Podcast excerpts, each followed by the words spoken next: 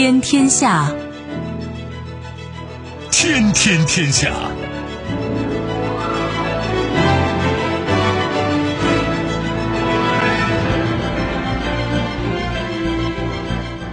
历史穿行者，新闻摆渡人。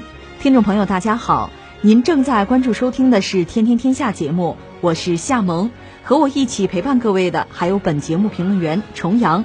世界纷繁复杂，新闻随时发生。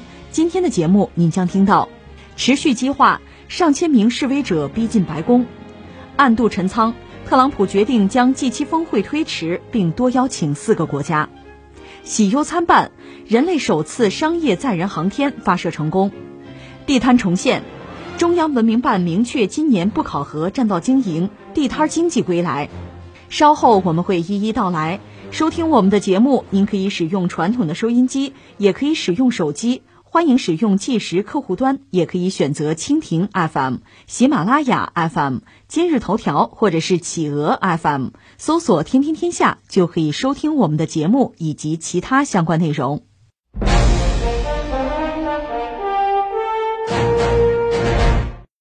美国明尼苏达州黑人之死引发的怒火已经烧向白宫，联邦执法部门与聚集在白宫外的示威者两度爆发冲突。从当地时间五月二十九号下午起，陆续有上千名示威者聚集在白宫围栏外，与特勤局特工对峙。他们试图越过路障，冲击特工的防爆盾牌和破坏车辆等，特工则用警棍和辣椒喷雾剂予以回击。直到三十号凌晨三点多，冲突才逐渐平息。当地时间三十号一早，美国总统特朗普连发四条推特，他称赞特勤局的反应，说昨天晚上在白宫干得好，不仅非常专业，还非常酷。我在白宫里注视着每一个人的一举一动，感到无比的安全。因非裔男子乔治·弗洛伊德被白人警察膝盖锁喉致死，目前抗议示威已席卷全美二十二个州的三十二个城市以及首都华盛顿特区。美国这个黑人叫弗洛伊德吧，遭遇暴力执法身亡，这个事件在持续发酵。我看美国人自己讲，这是美国之春是吧？这他们自己说的。呃，昨天我就聊这个事情，我觉得他确实。引起美国广泛的关注，但这个事儿我总觉得注定没有什么结果。一个是你看从新闻上讲，昨天有消息说那个警察和他之间可能认识，做过十七年同事。今天又有消息说对他做这个尸检啊，得出来的结论说没有证据显示他在死前经历过创伤性的窒息或者是勒杀，而他自己又有什么冠心病啊、高血压，体内可能还有什么致醉物，就是麻醉物吧。那说了半天，这这不是警察的责任呗？那我刚才讲的这两则新闻，这都是美国方面报的，那就是在釜底抽薪啊！说到底，你很多人闹事儿，这不是无理取闹吗？最后我们看到的不就这么一个状况吗？再一个是什么呢？很多地方爆发骚乱啊！另外，国民警卫队出动，什么军警和民众对峙等等，但是民众也没有一个领袖，也没有一个公开的啊放到台面上的政治上的诉求，就是在表达一种情绪，我就不满了，我不高兴了，黑人我委屈了，我不爽，不就是这个吗？那你把这个情绪泄出来之后也就完了，所以你很难看到这个事件对美国整个社会啊，对他的这个制度设计会有什么影响？恐怕没有什么。我只能这么比较悲观的说，因为这样的事情以前也不是没有过，闹呗，闹完就完了吗？倒是新冠疫情这个事情大家顾不上了，不关注了。美国死十万人这个事儿没人关注了。特朗普和死者的弟弟通了一个电话，那个死者的弟弟接受采访说：“他不让我说话，他也不听我说的，他叨叨叨说完就挂了，就完了。”从特朗普角度来讲呢，我跟死者的家属通了电话，他们都是很棒的人，就完了，这个事情就这样了。那我们网上这词儿叫什么？就叫呵呵呗，就这样了吗？但是确实还有两个词儿，我觉得值得拿来说说。今天我们节目索性再扯两句，因为昨天包括之前我们聊，有听众朋友就跟我念叨这事儿。呃，这俩词儿是什么呢？一个呢？就是黑人，那黑人搞这个平权运动哈，这么多年了，但是现在看来确实没有达成他们的愿望。当年你看那个马丁路德金不是有一个很著名的演讲，我有一个梦，I have a dream，是啊，你这还到现在他也没成真呢，就这么一个事情，挺让人感慨吧。简单扯两句，黑人在美国由来已久，最早叫黑奴啊。话说在。十六世纪，一五六五年，当时西班牙人他们到美洲大陆，他们建了第一个殖民城市圣奥斯丁，地儿在佛罗里达啊，那个时候就已经有了黑奴，然后就十七世纪英国人又去了，入主北美啊，大量的黑人是从非洲被贩卖到这儿，就奴隶啊，干活啊，很繁重的体力劳动啊，而且黑奴本身这个身份是继承性的，就是你黑人你可以繁殖后代，但是你的后代从生下来就没有人类所谓的自由，你还是黑奴吗？本身就是白人的私人财产啊，这还是到了一八六五年，美国国会啊宪法第十三条修正案，这是废除奴隶制和强制的劳役，这黑人世代为奴这个命运到这儿啊，可以，我只能说可以被改写了。它的背景就是美国内战呗，但是黑人的命运在美国并没有根本性的改变呀。如果有的话，还有后来什么平权运动啊，马丁路德金，还有他们什么事儿啊？呃，大家有空可以看有一部纪录片。这片子很漫长啊，十几集，叫做《矢志不移：美国民权运动一九五四至一九八五》，三百六十分钟，一个纪录片，就美国人自己拍的。我坦率讲，我是没看，太长哈，但是里面有一些情节，我是关注了一下。试举几例啊，咱们就不用说美国南北战争了，我们就说二十世纪，说五十年代吧。一九五五年有一个著名的叫做什么呢？埃米特案，这个小孩叫埃米特蒂尔啊，十四岁。他在白人开的一个商店呢，买点糖，然后对白人店员说了一个“拜拜，baby”，居然就遭到白人的虐杀，而且凶手是无罪释放，这个让黑人当然就炸锅了。这是黑人的这个民权运动一个起点吧。还有一个事儿，就在那一年，还是那一年，叫蒙哥马利巴士抵制运动，是一个黑人妇女吧，叫帕克斯，在公交车上，她拒绝让座给白人，结果被抓了。结果引发叫蒙哥马利巴士抵制运动，这是马丁路德金来引导。那个城市五万黑人团结一致吧，就拒乘公交车一年，最后迫使汽车公司取消白人坐在前排，黑人坐后排，什么就是一系列这个种族隔离的这个规定吧，这制度。这是五五年哈，到五七年有一个阿肯色州小石城，它是根据一九五四年最高法院的一个取消公立学校种族隔离的决定吧。就说我们这个公立学校啊，就中学呀，接收九个黑人学生入学，结果白人不干，种族分子激烈反对，这个州的州长是动用国民警卫队，就封锁学校，禁止黑人学生入学，逼的这个总统艾森豪威尔呢是动用美国陆军幺零幺空降师，把小石城占了，是由大兵保护这九个黑人学生才入的学。这在当年啊，我们只是说他们这个平权运动的源头啊，这种故事就太多，不再一一的讲了。什么马丁路德金就不说了。他演讲，他被刺杀。当然，有人讲他也有他私德上的问题，比如在和政府博弈的时候呢，他有很多小伎俩，他还嫖娼等等，就不说这些了。总而言之，一个是美国，他你看二百多年的历史嘛，从建国一直到现在，他这个种族矛盾就没有停过，造成一系列社会的隔阂吧。另外，很关键的，就说财富，就说钱，像美国这样一个市场经济社会，他黑人在财富在源头上就是劣势。你在经济上是劣势，那你想你的教育就受教育啊？你说我这辈子这样，我让我孩子受好一点的教育，啊，培养贵族需要三代，我将来翻个身行不行？不行，没机会。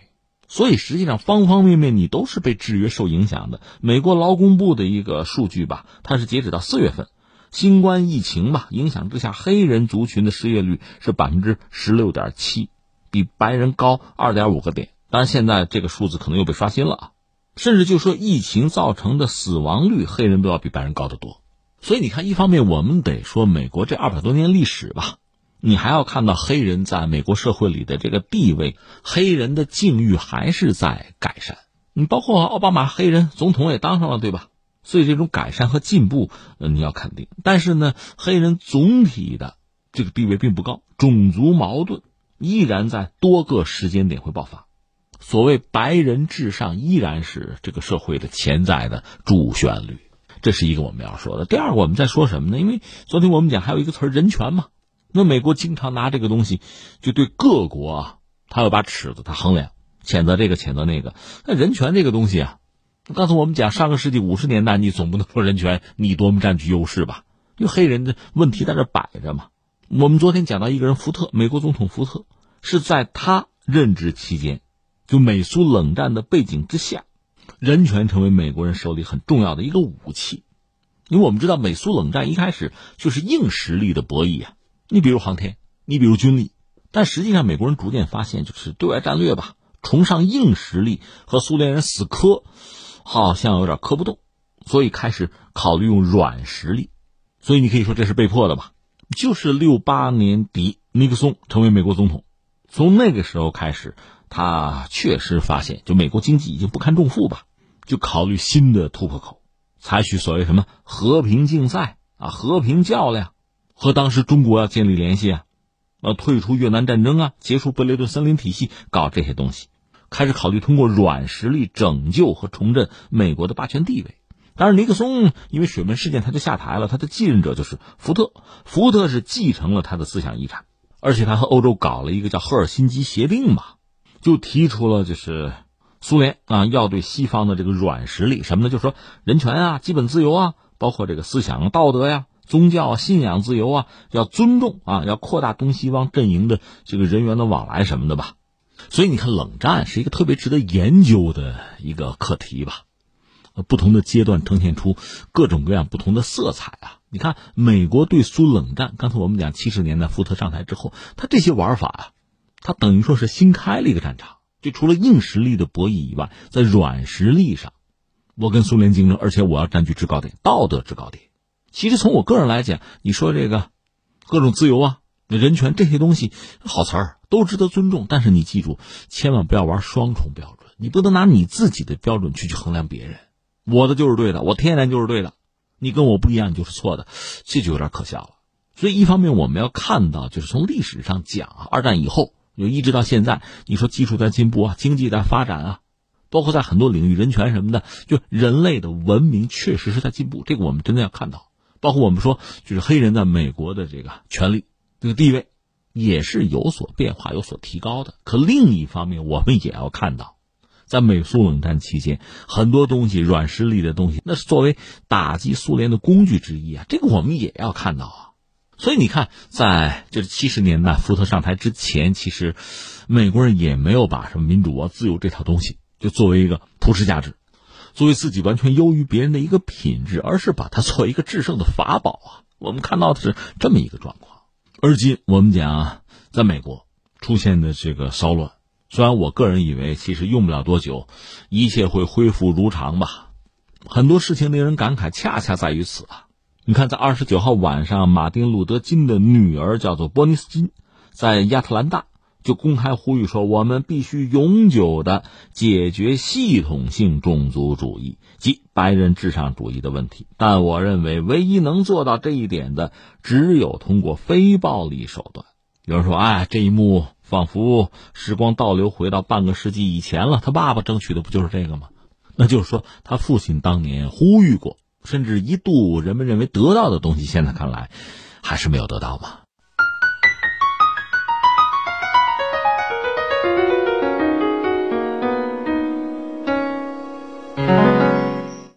当地时间五月三十号，媒体报道称，美国总统特朗普宣布，他将七国集团，也就是 G7 峰会推迟到至少九月份举行，并希望邀请另外四个国家——俄罗斯、澳大利亚、印度和韩国参加峰会。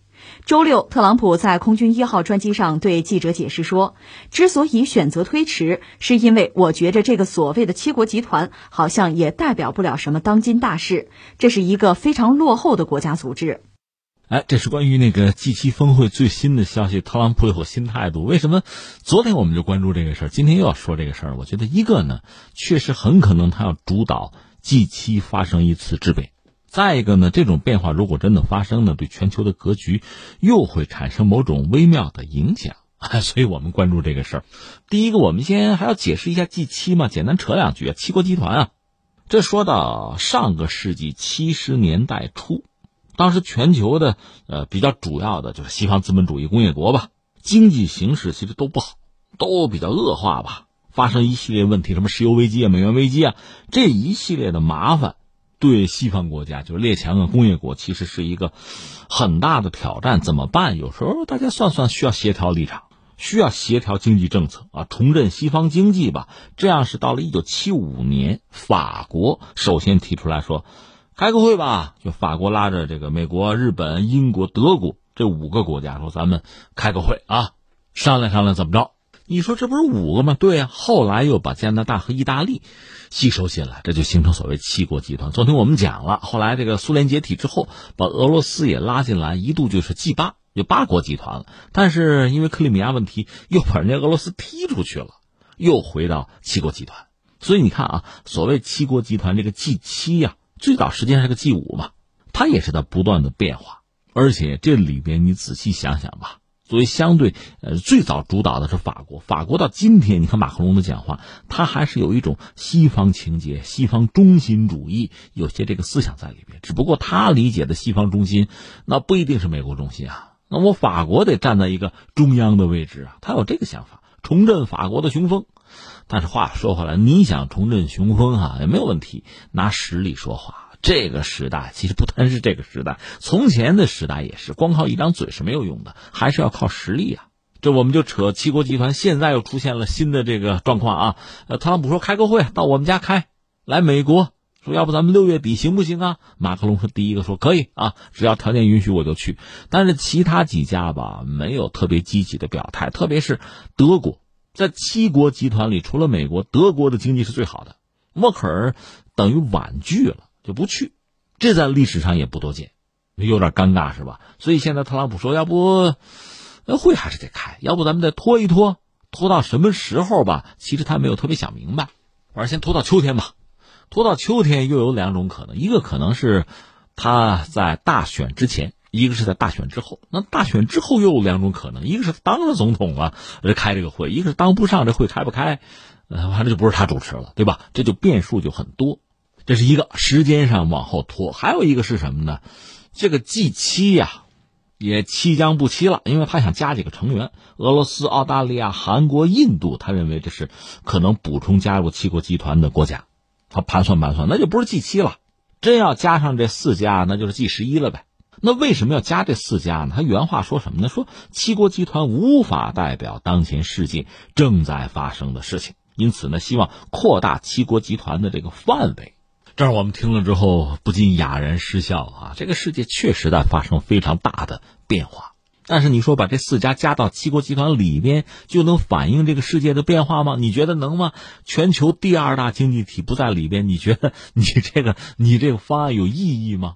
当然，我们也知道他恰恰是不想让中国加入，不但是他之前你看奥巴马搞那个 TPP，环太平洋都环了太平洋了，你把中国专门让出去。你说这个小心思不是昭然若揭吗？好玩就好玩在这儿了。当然，吐槽风凉话不说了哈。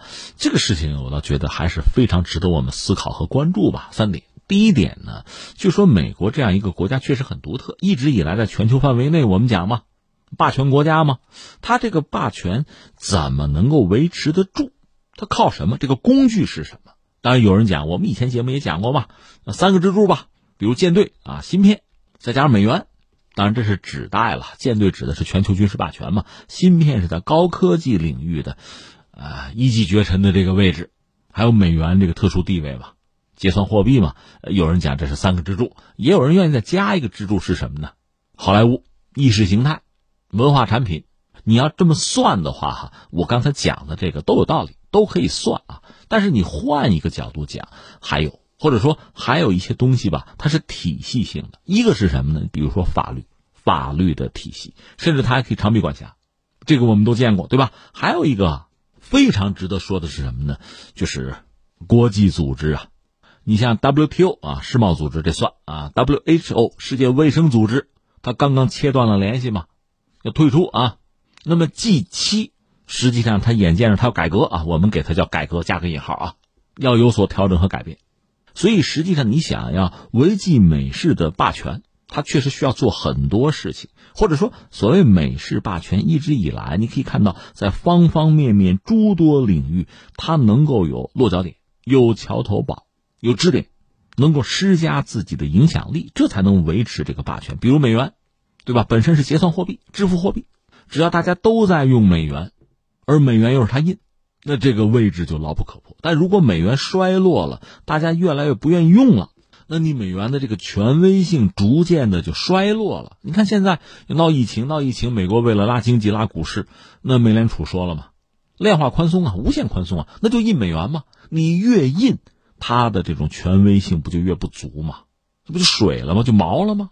所以这个问题就变得比较严重。另外，你比如军力，你说美国军力比较强，但是如果有一些国家、一些新兴国家在军力建设上，那后来居上超越你，这不就麻烦了吗？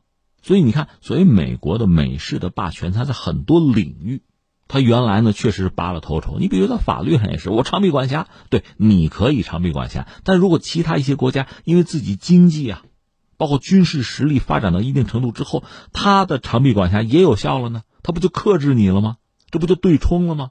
那你的这个能力啊，你这个特权不就被约束、被限制住了吗？就是这个意思。所以大国博弈啊，战场是非常多的，也是非常复杂的，既惊心动魄，有的时候又不显山露水。所以今天我觉得要和大家聊的是什么呢？你从他一个是退群，比如说这 WHO 又要退，前两天又刚撕毁的这个就开放天空那个协议啊，跟俄罗斯那个我也不干了。再就是现在说 G 七，我给他说啊。这改革吧，加个引号吧，增加几个成员吧，这就改头换面了，和原来的性质就又完全不同了。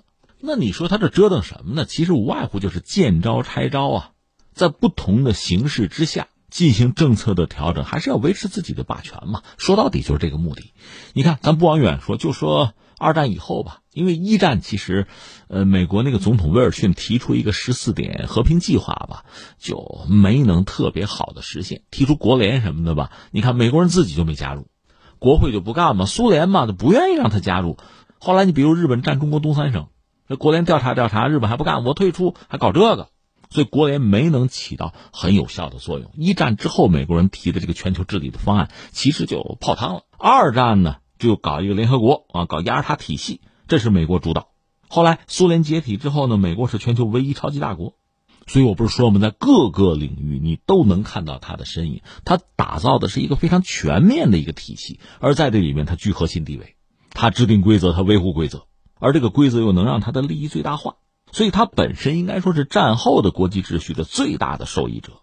但是什么事情都两面说，你看，既然这个规则秩序是拟定。你是维护者，你又是这个秩序最大的受益者，那你肯定得承担相应的责任。说白了，掏钱吧。这个秩序你设计的，你制造的，你运行，那还不得你掏钱？你维护它，你维持它吗？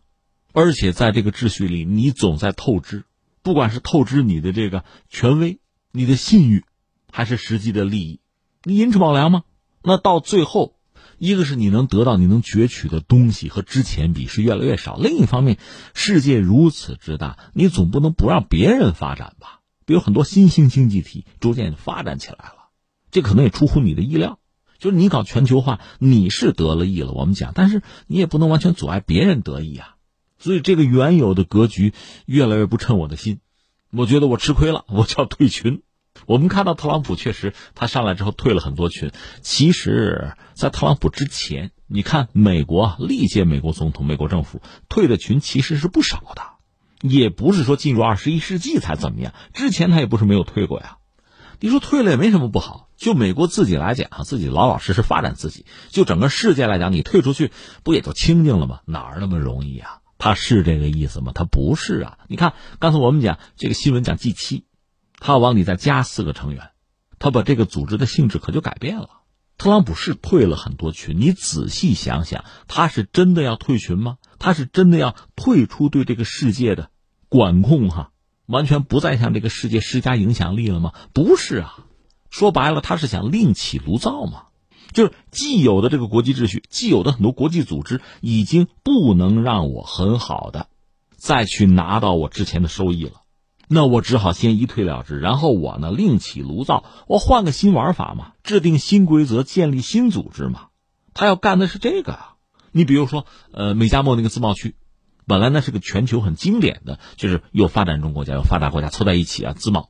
结果他上台之后撕毁重谈，之前我美国吃亏了。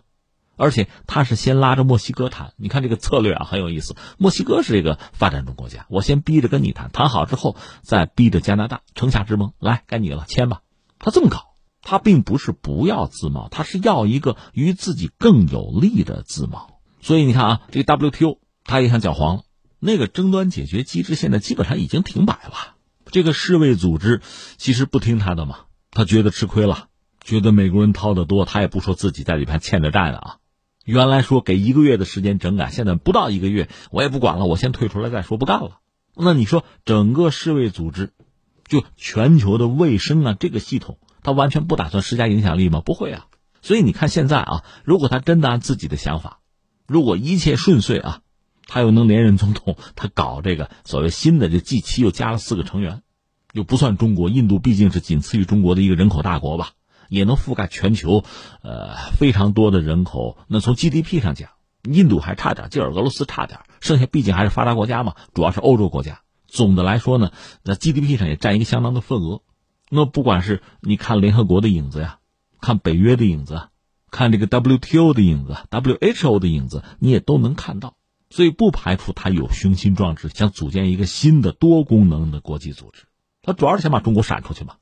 更况且原有的 G 七啊，一个是我也同意特朗普的说法，呃，美国自己也好，欧洲一些国家也好啊，经济发展长期以来乏力，确实代表不了这个世界的样貌了。而且好多人还不听自己的，你比如德国，如果 G 七维持现有的格局啊，那美国在里面确实能够发挥的作用，这个引领作用啊，包括能够实现的利益是越来越小，所以他宁可想办法推倒重来。那你说新增加几个名额啊？比如说你增加韩国，韩国应该只能站在他一边吧？那印度呢，在原有 G 七的格局里面，呃，印度反而也可以更偏向他，因为英国说到底和印度关系比较密切吧，原来的宗主国吧，呃，英国和美国关系也比较密切。澳大利亚算五眼联盟吧，死忠粉啊。那至于俄罗斯呢？普京什么态度？我们先不说啊。就假设俄罗斯真的进去，美国给他安排的角色是什么呢？那对欧洲也是一个制衡，或者是一种恐吓。所以他有他的小算盘，想的很有意思啊。那这样是不是我们把人家这小心思算是说清楚了哈？最后说个但是吧，但是啊，两个，一个呢，搞这种小集团啊，你一定要有足够的权威和能力，说到底是实力啊。你要实力不济，白搭。在 G 七里，你的实力都不足以让你一鼓独大的话，让你一言九鼎的话，那再加几个，你以为能怎样？这是一个。再有第二个也很关键啊，对朋友啊，就不要颐指气使，就不要总指望别人给自己火中取栗。你看那个江湖电影都知道，那老大那得平事儿啊，得罩着小弟。你要什么都不肯做，老指望大家给你卖命，这你自己信吗？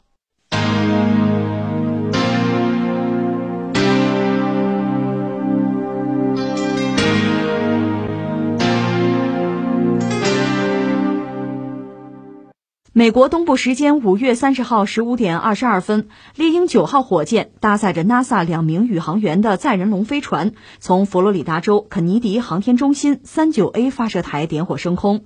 十二分钟后，飞船顺利进入近地轨道，朝国际空间站进发。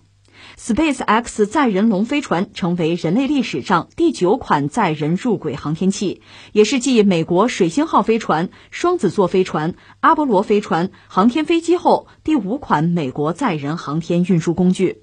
这次任务是人类首次商业载人航天发射。全国空间探测技术首席科学传播专家庞之浩表示。美国商业载人航天计划采用官方发包、发射商承包的商业模式，它将为 NASA 节省大约两百亿至三百亿美元。这次任务的成功不仅意味着美国重启载人航天关键一步，也是开启商业载人航天的一个新的时代。马斯克的载人龙飞船，这算是成功发射了，但是离完全彻底的成功可能还需要一点时间。他上天得十九个小时，然后在就北京时间六月一号的夜里边啊十点半和国际空间站对接。如果对接成功，两个人就是很安全的进入国际空间站，这事儿算是大功告成。呃，当然你要说真正大功告成呢，他这个载人龙飞船呢还应该回收。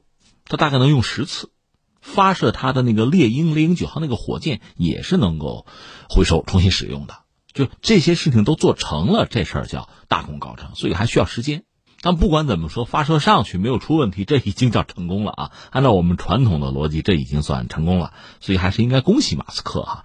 那这事儿怎么看呢？其实我这个心情啊比较复杂。所以咱两面说，按我们传统啊，你硬币两个面嘛，两面说。先往好里说，这个事儿是件好事吗？应该说是好事嘛。呃，大概涉及我觉得三点，三点好。呃，第一个是什么呢？它让美国人重新拥有了一个能力，就是把人送入太空。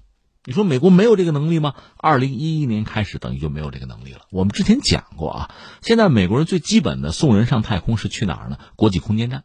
当然，将来他们还想把人送到月球，就重返月球，甚至到火星，那个不能说遥遥无期吧？等等再说。比如去月球，怎么也是二零二四年，能不能去得成再说啊。但是国际空间站，眼看着就在天上转悠呢，而且寿命也快到了。因为美国航天飞机那个计划结束之后吧，其实最后结束的有点灰头土脸，它多架航天飞机就爆炸嘛，这个项目不是很成功，说到底成本很高。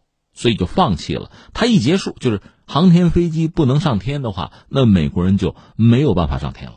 就人啊，宇航员没法去国际空间站，怎么办？就开始用俄罗斯的力量，就用他那个联盟飞船上天。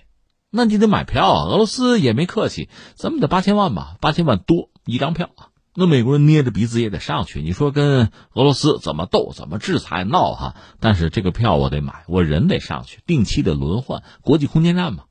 就是美国人自己没有上天的能力了，到这儿，这算是有了，这叫扬眉吐气啊！所以你看，美国的总统、副总统都到这个发射场去看啊，而且特朗普大概还有一个热情洋溢的讲话啊。其实说起来很可笑哈，刚刚具备了这个能力，但总是有了吧？所以这是一个具备这个能力。第二个最关键的是什么呢？是私人。你看，全世界范围内做载人航天基本上都是国家队。美国在这次之前也是国家队，就 NASA 来主导来搞嘛。这次是马斯克私人航天，是他搞的，所以这个就有意思了。所以有人讲这是商业航天、私人航天的一个什么新时代被开启了。这么说倒是一点也不过分。而且马斯克这个载人龙飞船，我解释一下，他这个龙飞船呢，他在二零一零年左右搞这个货运龙飞船。那载人的这个是在货运龙飞船基础之上又进化搞的，它其实有几个特点，一个是什么呢？可以重复使用，再就是它本身就比较便宜。你比如说，刚才我们讲坐俄罗斯飞船，那一张票八千万吧，那么坐载人龙飞船两千万，这成本是比较低的。当然，你要真论起来呢，呃，货运飞船和俄罗斯比起来基本上相当，它载货是俄罗斯飞船两倍，成本也是两倍。那至于说这次这个载人龙飞船呢，实际上是一个飞跃，因为俄罗斯那个联盟飞船吧，它最多一次带仨人上去，你要送六个人呢，那就得两艘飞船，两次，而载人龙飞船一次可以送七个人，那这有意义吗？当然有意义了，因为国际空间站一般是六个人，甚至可以装更多啊。假设真出事儿啊，需要人员撤离或者轮替的话，你要靠俄罗斯人，那就比较麻烦，那多发射吧。而这个一次七个人。上去下来都可以是这样，所以总的来说效率会变高，那成本相应就也变低。那第三啊，我就觉得是什么呢？还是涉及到马斯克他的这个火星殖民计划，就等于说又往前推了一步。那对人类探索火星这也是个好消息，而且是相对低成本啊。低成本这个概念我们特别要强调一下。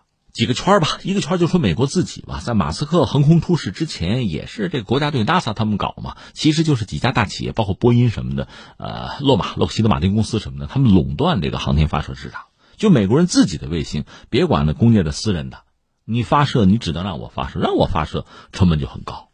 大企业嘛，大公司嘛，垄断嘛，所以对美国的航天业其实这也不是一个好消息。所以像马斯克这样的，包括美国很多私人航天企业吧。什么蓝色起源啊，这些企业，就是所谓那个鲶鱼效应吧。它进了这个市场之后，它价格比较低啊，而且它公司小，比较灵活吧，它就盘活了美国的航天资源，那把成本降下来，把这个市场搞活，发车的业务就可以很多。所以你看，美国从一九六九年阿波罗登月之后，或者是航天飞机呃退出历史舞台之后，美国的航天业本身其实逐渐是是在萎缩。比较僵化吧，比较衰老这么一个状态。但是马斯克进去之后，形势有所变化，就又活起来了。那这个是很让人关注的。所以刚才我们讲几点啊，往好里说，这个发射成功，美国拥有了再次呃把人送到太空的能力。而且马斯克他是一个私企嘛，私人航天搅活了美国的航天领域、航天业。再就是呢，呃，离火星又近了一步。说马斯克这个人确实有他值得称道的地方啊。他这个人就很有意思，他算账嘛，他想实现到火星这样一个梦想，他算来算去发现，火箭是一个制约因素，因为发射嘛主要靠火箭，这成本太高，他想各种办法想降低这个成本。他曾经去过俄罗斯干什么呢？想买俄罗斯的洲际导弹，就是你废弃的那个洲际导弹，我用用行不行？看成本能不能低？发现不行。算来算去，最后啊，他算出来一个结果：想搞自己的这个火星计划哈，那这个火箭最好是自己造。大家觉得他疯了，他就算嘛，我自己造火箭，而且火箭能够反复的就重复利用啊，包括呃发动机，就火箭发动机等等等等。他算来算去，他得出这么一个结果，他真的就干。那确实，他自己有这个梦想，你说能不能实现？自己说了不算。他得益于什么呢？因为美国，他航天这个领域培养大量的人才。有大量的这个技术储备，和苏联冷战的时候吧，很多技术没有办法直接投入使用，但是放到保险柜里了，存起来了。而马斯克呢，他确实把所有的一切盘活了。其实你想啊，美国培养了大量的航天人才，但真正用得上的人毕竟是少数，因为公司就那几家嘛，业务啊项目就那一些。但是马斯克。以他为代表的这种民用航天、私人航天一旦崛起的话，大量的人才就有了用武之地。所以，以上是我们讲的载人龙飞船上天。呃，我们看到的背后啊，它的意义是这些。硬币的一个面，咱往好里说是这个状况，对美国的航天业都是一个刺激和促进，这个大家都能看到，对吧？那么翻回来说，有没有问题呢？这个问题其实我就觉得也很严重。你让我自己说，我都说不清楚这怎么来解释这个事情吧。因为刚刚过去的二十四小时，就是龙飞船发射上天这二十四小时，让我们算啊，惊心动魄。对马斯克来讲，应该也是提心吊胆。为什么呢？一个是载人龙飞船确实发射成功了，我们说发射成功啊，但是几乎就是与此同时，就发射前一天不到吧，在美国时间就是五月二十九号下午一点四十九分，SpaceX 的星际飞船，你注意这个和载人龙飞船不是一个东西啊，它那个星际飞船 SN 四原型机在德克萨斯发生爆炸，就在测试现场测试的时候爆炸了。这个有不少听众朋友艾特我说：“你看啊，爆炸了，呃，不是一码事，和载人龙飞船不是一个东西，但是它毕竟是爆炸了，这都是 SpaceX 的产品，都姓马呀，对吧？这个已经不是他们那个星际飞船第一次出事了，而且刚才我不是开玩笑说都姓马吗？就 SpaceX 它的产品，你看它猎鹰九号二零一五年就炸过，本来是给这个国际空间站就货运飞船嘛，就送食品啊，送这个科学仪器的，全扔到大西洋了，炸了嘛。”二零一六年，他火箭回收的时候，他回收没成功。后来二零一九年那个就是载人龙飞船做发动机测试的时候，发动机也是异常的。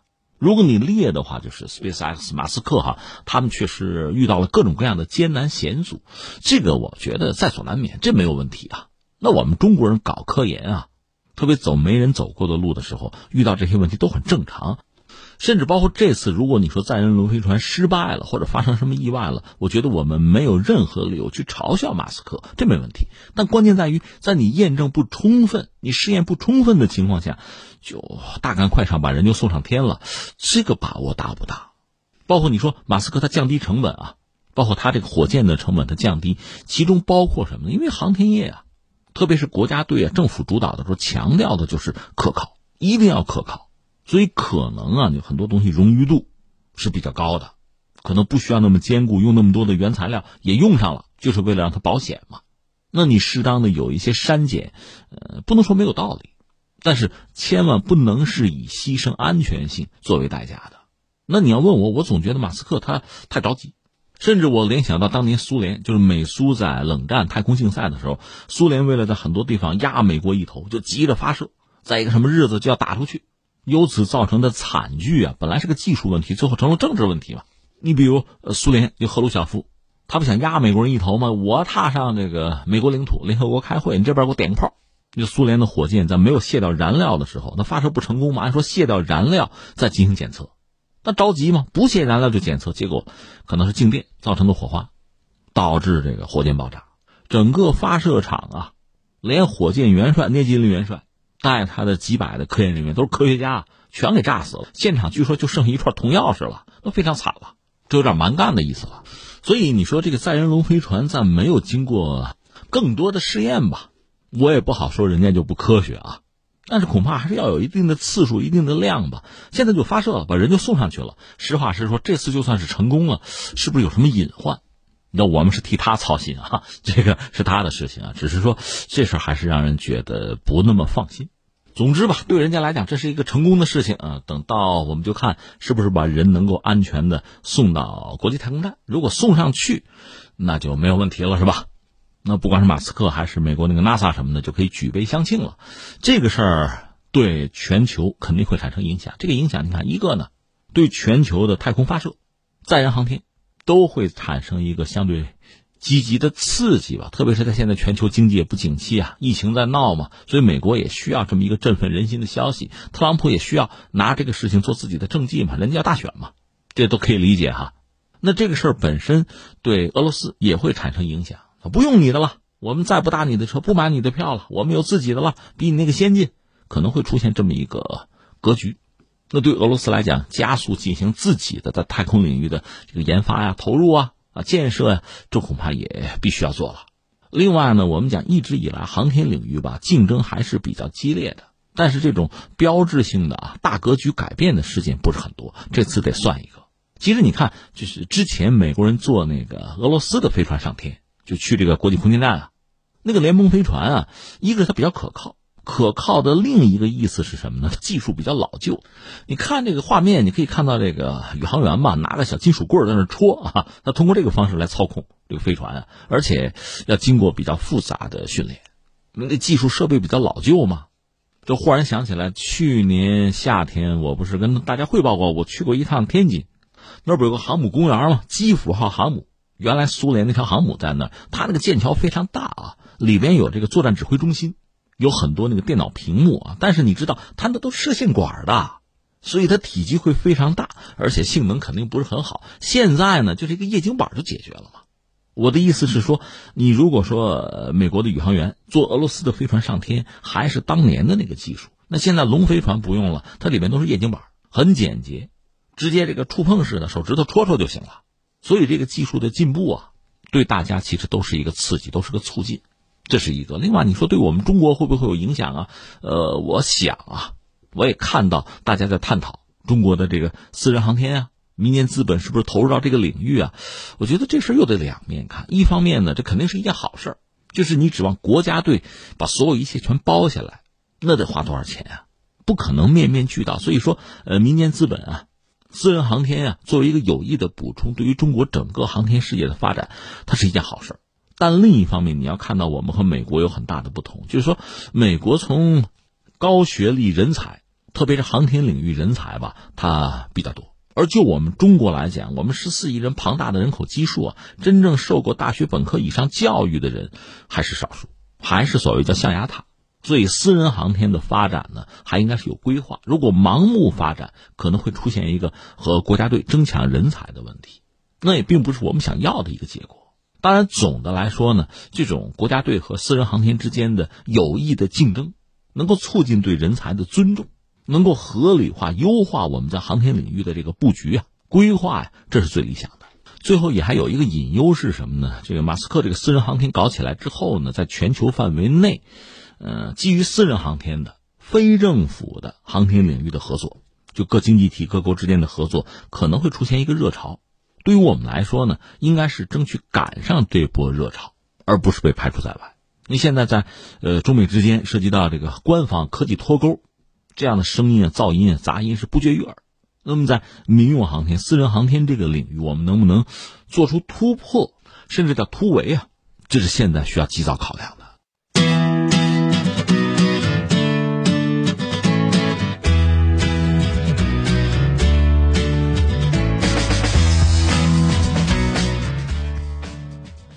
在常态化疫情防控形势下，中央文明办引导各地在文明城市创建中保障民生需求，使文明城市创建在恢复经济社会秩序、满足群众生活需要的过程中发挥更加积极的作用。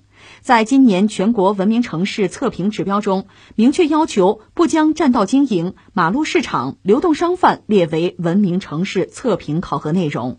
呃，中央文明办这是文明办的一个态度，但实际上非常有意思的是，它对经济会产生，我个人以为是很好的影响。那这两天我看到就有一些城市，包括四川什么那边有一些城市有报道，这地摊解禁啊，呃，一个是促进消费啊，拉动就业，同时这个城市多了所谓叫烟火气，呃，挺有意思一个事情哈。呃，你要让我感慨的话，三点。第一点呢，就是在五月二十八号那个记者会上，总理说的嘛，他就说大约有六亿中国人就月收入是千元左右。你说不对啊，我月收入一万，对，你要月收入一万的话，那就有人可能月收入一千都没有啊。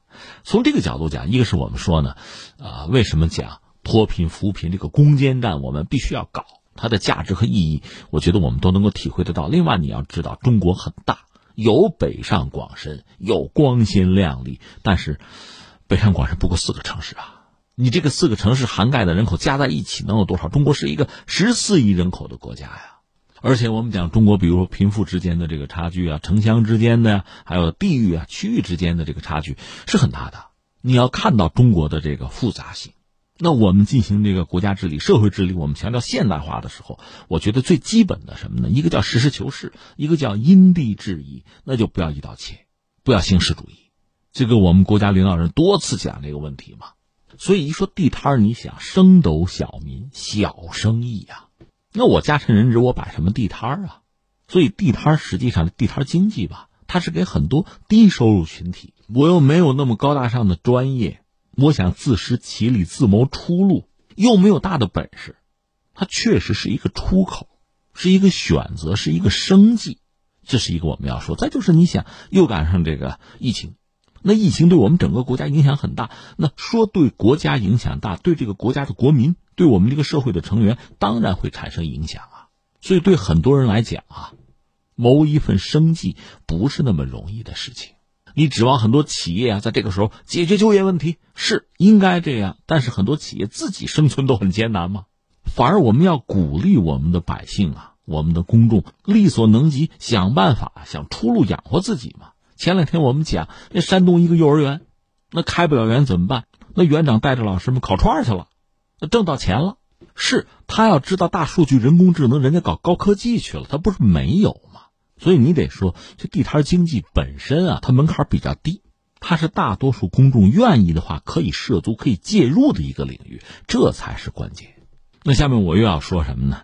我个人还真希望这个现在对地摊经济的这种宽容的态度吧，或者说尊重肯定的态度吧，不是权宜之计。不是只是为了解决目前因为疫情带来的一些麻烦，不是这样，应该有长远的规划，应该把它看作是城市经济、城市生活的很重要的一部分。所以一说到地摊儿，一说到创城，我觉得这里面就是值得我们思考的东西就很多哈。你看，有的时候单位检查卫生，关键时刻啊，这个厕所先关上，咱都别用厕所了，为什么呢？那检查组来了，干净啊，没味儿啊。关键你想，它是个厕所啊。为了检查，为了评优，就不让用了，它就不是厕所了。那它还有存在的意义吗？你说创城也好，评优也好，哈，这个城市为了干净，为了好看，我连菜市场我都不要了。你想买菜麻烦点超市买去吧。那你仔细想想，真要是觉得这个城市光鲜亮丽，就是高楼大厦，就是俊男靓女，什么送外卖的小哥啊，修自行车的老汉都不要了，这不叫城市，这叫会所。如果你一定要城市一个没有烟火气的城市，它是个死城吧？那你要知道，一个城市里绝大多数的市民，天天过的是日子，不是小说，不是演电影啊！一刀切倒是容易，厕所关了门，它自然是干净，但它就丧失了功能，就没有存在的价值了。所以，真正的城市的管理者是什么呢？既能够放开，让它活，又能管得住，不至于乱，这是本事。所以，这个实际上是对我们的就社会管理、国家管理的现代化提出来的要求，这是一种很直接的考验，很期待我们的城市管理者能够通过这样的考试。当然，另一方面，我还要呼吁是什么呢？既然放开，既然我们的市民啊，我们每一个人社会成员都有机会，要么你去练摊儿，要么你在小摊上可以买点什么、吃点什么，有这样很好的一个政策环境了。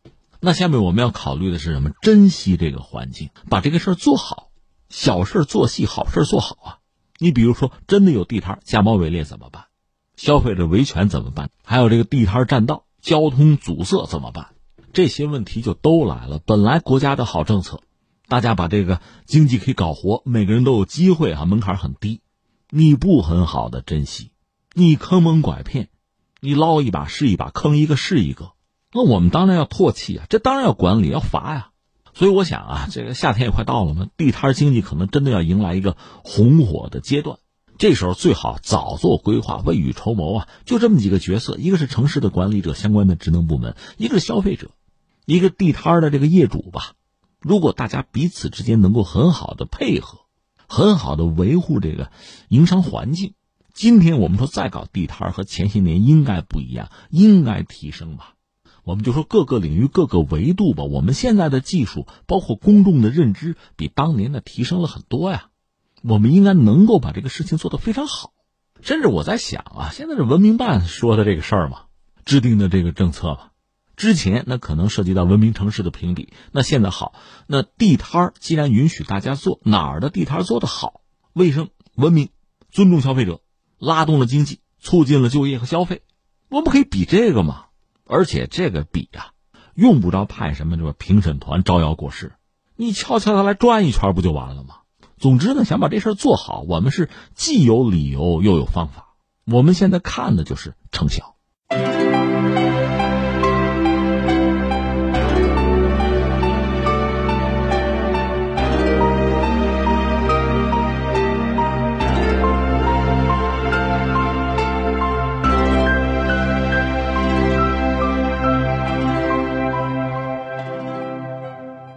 好，听众朋友。以上是今天节目的全部内容。最后还是要提醒您，收听我们的节目，您可以使用传统的收音机，或者是手机通过计时客户端蜻蜓 FM、喜马拉雅 FM、今日头条或者是企鹅 FM 搜索“天天天下”，就可以找到我们的节目。我们明天再会。